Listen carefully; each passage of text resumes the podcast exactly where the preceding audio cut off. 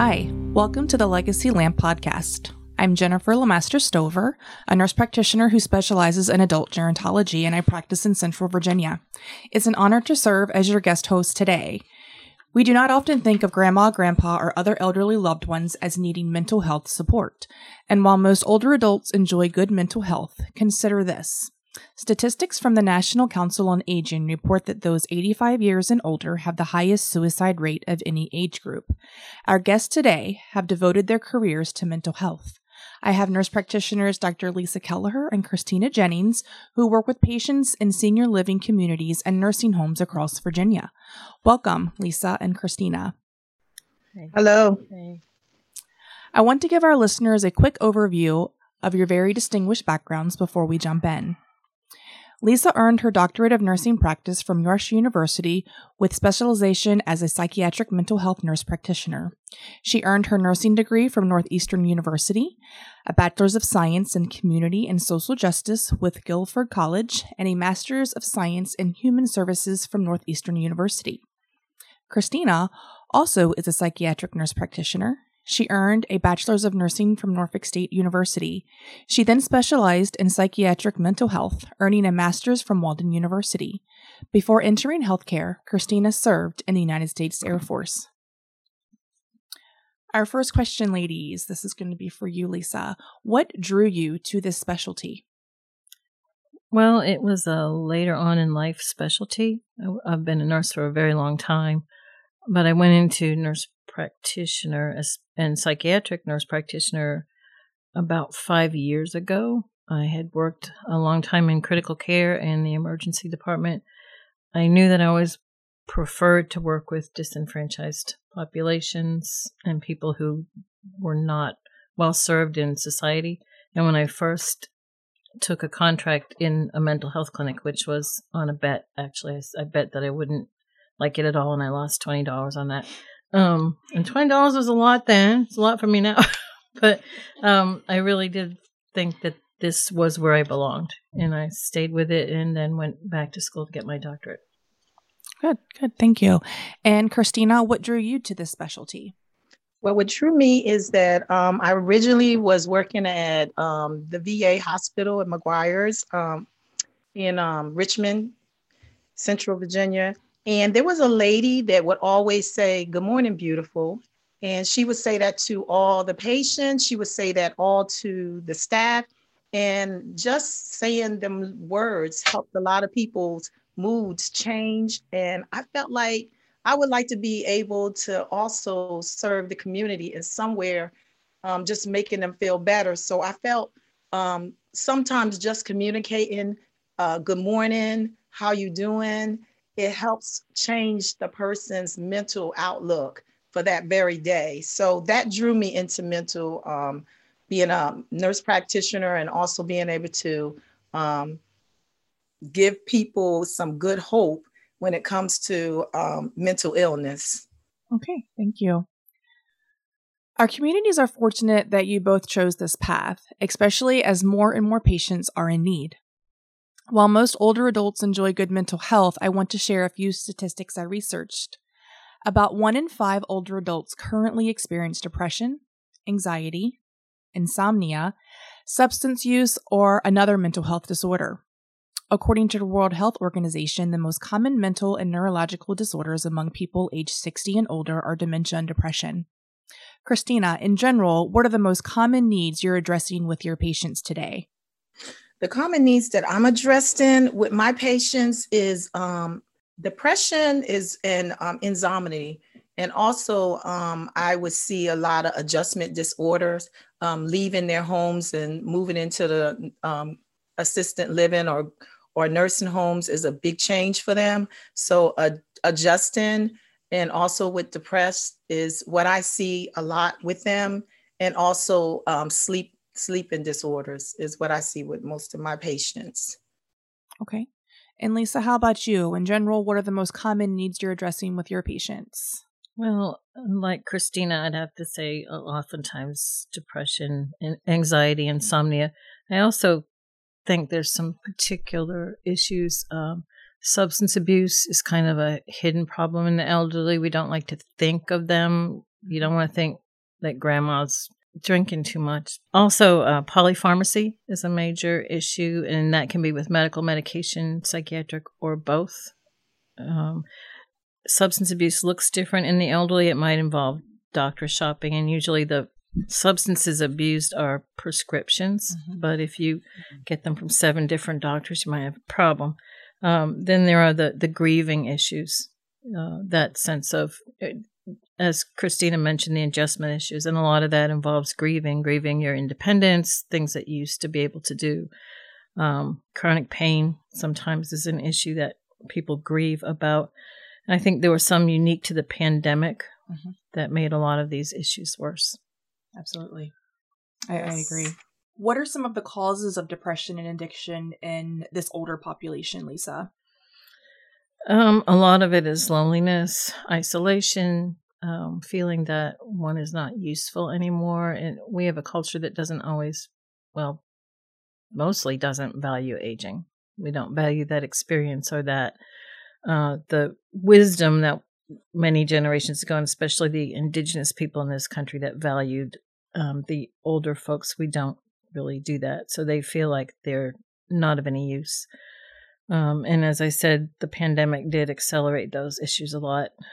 Um, one of the other things I have noticed, and it impacts uh, a lot of that, is sometimes the um, abuse of the elderly, and that can be financial, and there's a lot of financial exploitation that goes on. Mm-hmm. Especially since the pandemic. Mm-hmm. A lot of family members. Yeah. Correct. And Curstina, how about you? What are some of the causes of depression and addiction in the population that you're seeing today? Um, I would have to piggyback on what Lisa said. It would be financial, um, a, a financial abuse, and also um, uh, substance use, and um, definitely grieving and adjustment. And um, when it comes to um, dealing with depression with them, yes, I agree. Is it harder to detect depression, addiction, or other mental health issues with our senior citizens, Lisa? Yes, um, they don't meet the stereotypical thinking that we have about what an addict or an alcoholic looks like. Um, partly because of the amount of isolation, people can hide a lot of things, and we just don't expect it until you take out someone's trash for them and it's you know all liquor bottles. Um, but people tend not to think that in, as I think I said before, often the abuses of prescription medications. Um, mental health issues are just harder because people want to hide them. And if you're an older person, you really want to hide them. You don't want someone to take your driver's license. You don't want someone to take control of your finances. Mm-hmm. And how about you, Curstina? Well, my experience is, is a little different um, when it comes to detecting um, mental health um, support that address any patient's needs um, because I feel like a lot of people are guarded with their information.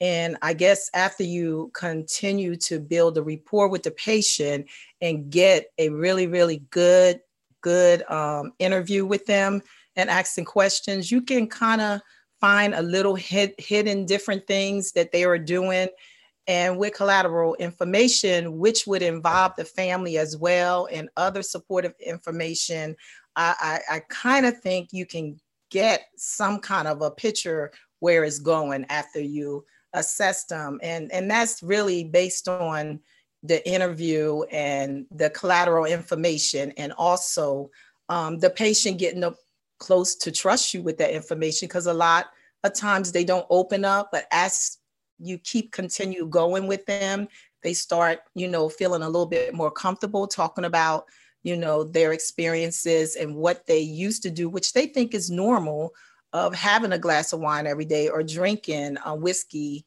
every night to go to sleep. And, and as you get to talk to them more, they kind of um, give you signals on what's really going on and, and seeing the picture. So I think it's no different with me in interviewing anybody when it comes to trying to um, get that information. It, it's just like going in front of a judge. You know, you giving them what you got, and it's up to us to kind of kind of get I play devil's advocate and get that information from them. So use different techniques of gathering the information. Um, and that's what I've been doing, you know, to get to see what my patients is. And then you could see that they did have a drinking problem or they're having depression relating to, but they are guarded and they are very private.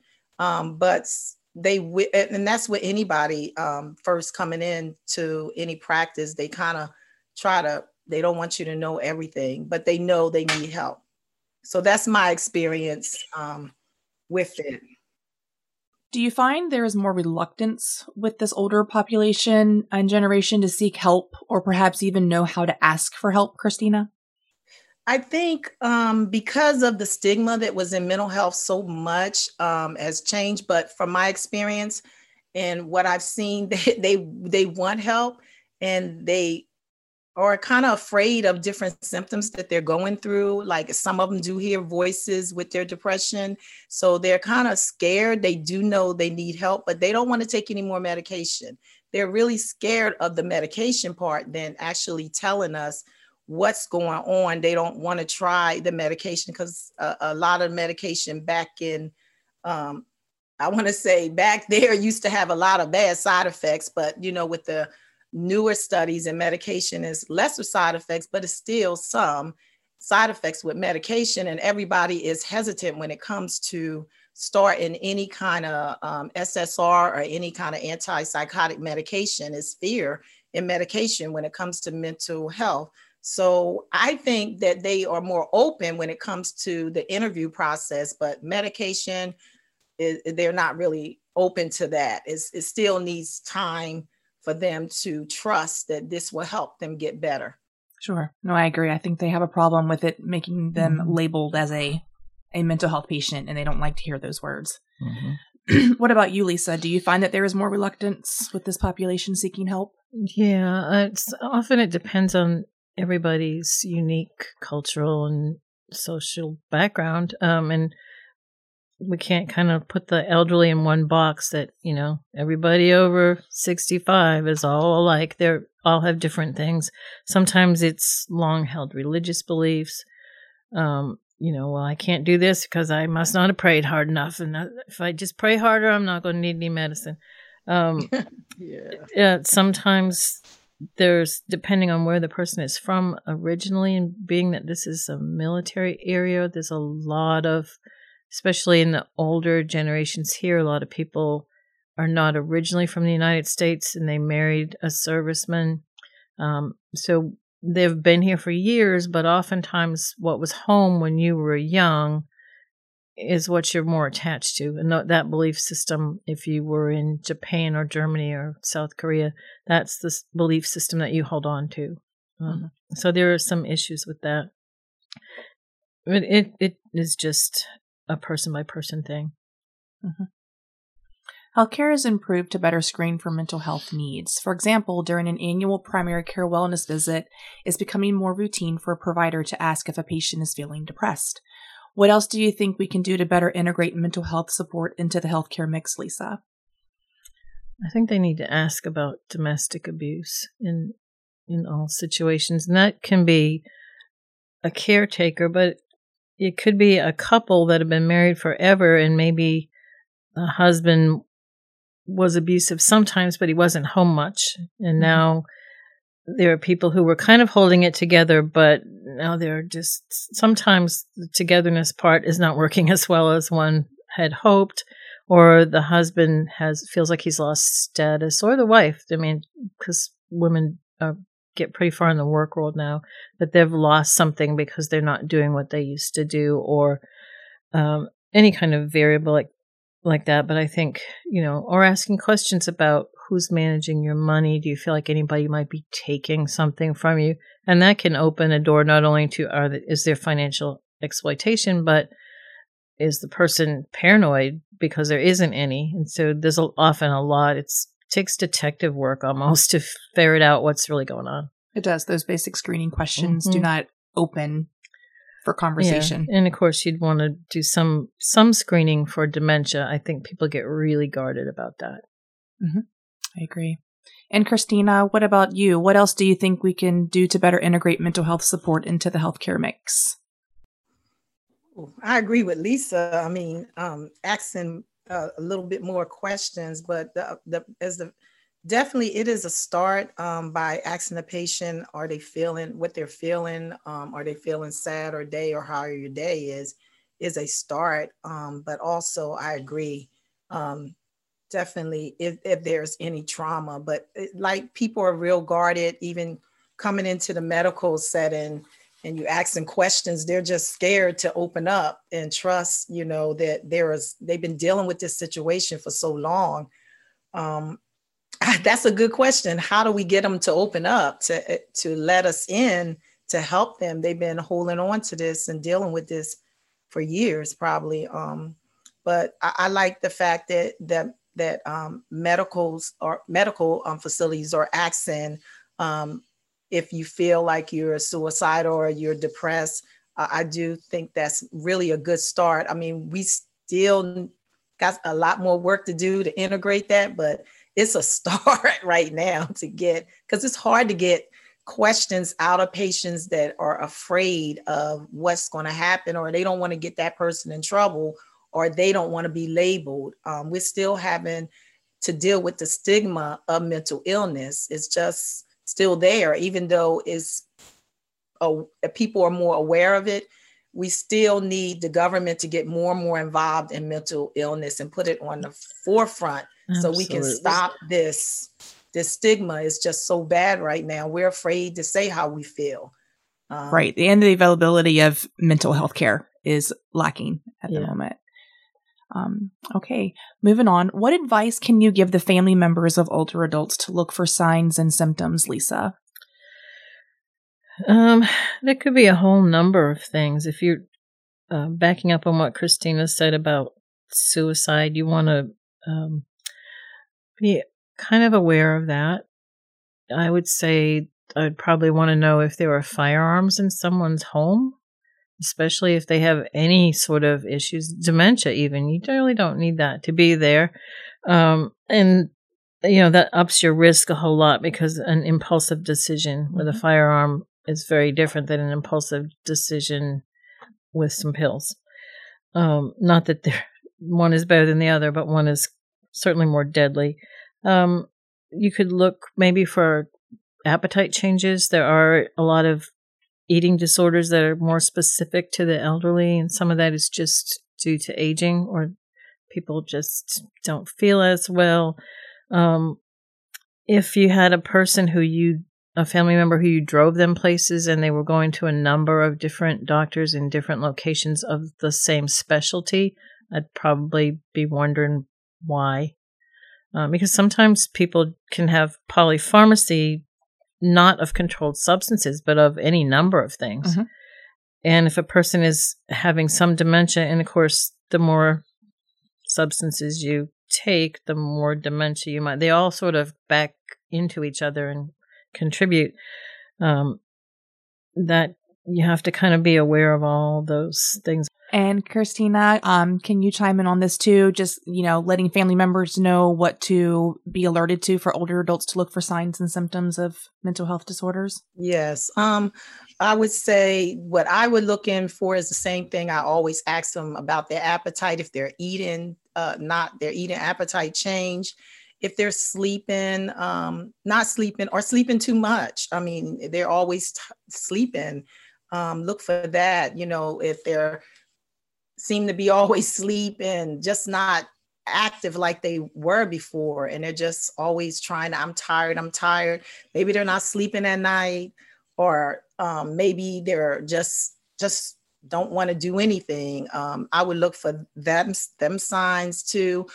I also would look for if they were trying to get rid of things, like get everything in order, like sell things, sell, get rid of their dog or anything, if that was related to them trying to um, commit suicide. So um, look for things like that. I would I would say them are some things that family members could do. Anything that you see suspicious that they're changing, if they keep trying to go in the same door or they're forgetting things or stay gone at the store too long, maybe they're not remembering how to get back home. um, just a lot of anything relating to safety. Be on the lookout for that with them. Next question How can family members of aging parents or other loved ones support them when they are trying to take care of their mental health needs? Often people feel like they don't have the skills to help. Lisa, what would you suggest? I think just common sense, kindness, visit people. If you can't visit them, check in with them. Um, sometimes the isolation of older people is that we're not from the tech generation. Okay, I say that for myself too, as you all know. um, uh, so that some of the things that help you stay connected to people might not work, and then be creative in finding ways for that person to feel useful. Um, if you have a problem with your child, you know, even if you can say, "What what did you do when this happened?" You know, what or um, can you give me that recipe or take up an art project with somebody that just things that they realize um, that you do value them mm-hmm. and not because you know you're waiting to collect on their will or whatever i mean because there are people that do that sure um, sure but just being thoughtful and just showing that not only that you care about them but that they are valuable everyone wants to be yes. valuable mm-hmm. yes sure and Curstina, how would you contribute to that as well about um, making them feel loved and supported when trying to take care of their mental health needs? I agree with Lisa. I, I think that getting them involved, activities, and getting them, making them feel part of the family, um, not leaving them out because they often feel like nobody is paying attention to them or they're not useless or they're use they're not useful because they're not as fast as they used to be or they don't remember everything but get them involved with the family. I mean if you can take them places try to take them you know for walks in the mall and let them just sit there. Well right now not because of covid but when that's over like we can go back out and the and and do things because they want to be a part just as part of of the family um and I, and, and isolation is like the worst for them to be alone and you're going to the store and you're going and say, what do you want me to pick up? You know, let them go eventually and go pick up their own stuff. You know, they they need to be that and keep a calendar around. Make sure you let them know the day and the time and give them their mail. Don't, you know, just give them the mail. Here's your mail. Let let them open it up and let them be a part of stuff. Um, so they will feel that they're valuable because everybody wants to have something in place. Even the elderly wants that as well. Sure, I agree. What are some everyday strategies people can engage in to improve their overall mental health? Mm-hmm. Um, so there's some that are very simple. A friend of mine is a Tai Chi instructor, so I'm going to give that a plug. That is a excellent exercise for any age and is really particularly good for balance. Um, for people that are more flexible, you know, yoga, Pilates, those, eh, just taking a walk, eh, having a pet that you have to take care of and walk is very useful. Some people like to play chess. Some people like, a, there might be a craft that somebody did years ago that they can pick up again because they didn't have time before. And, you know, just find ways to engage your time and to, not just with sitting in front of the TV, but with things that are um, fun and interesting, and everybody has that ability. Reading, you know, what, whatever a person likes. If you have to have adaptive print books or certain types of, th- there's plenty of adaptations and, and equipment that people can get to be as independent as they possibly can, and that's always useful. Take up a brand new skill. Mm-hmm. Do you have any input on that, Curstina? On strategies she, that um, people she said can it engage. all. Yeah. she kind of basically said everything that there is to do. Yeah, I, I, I feel the same way that she was saying. Exercise is definitely um, take a walk, book, read.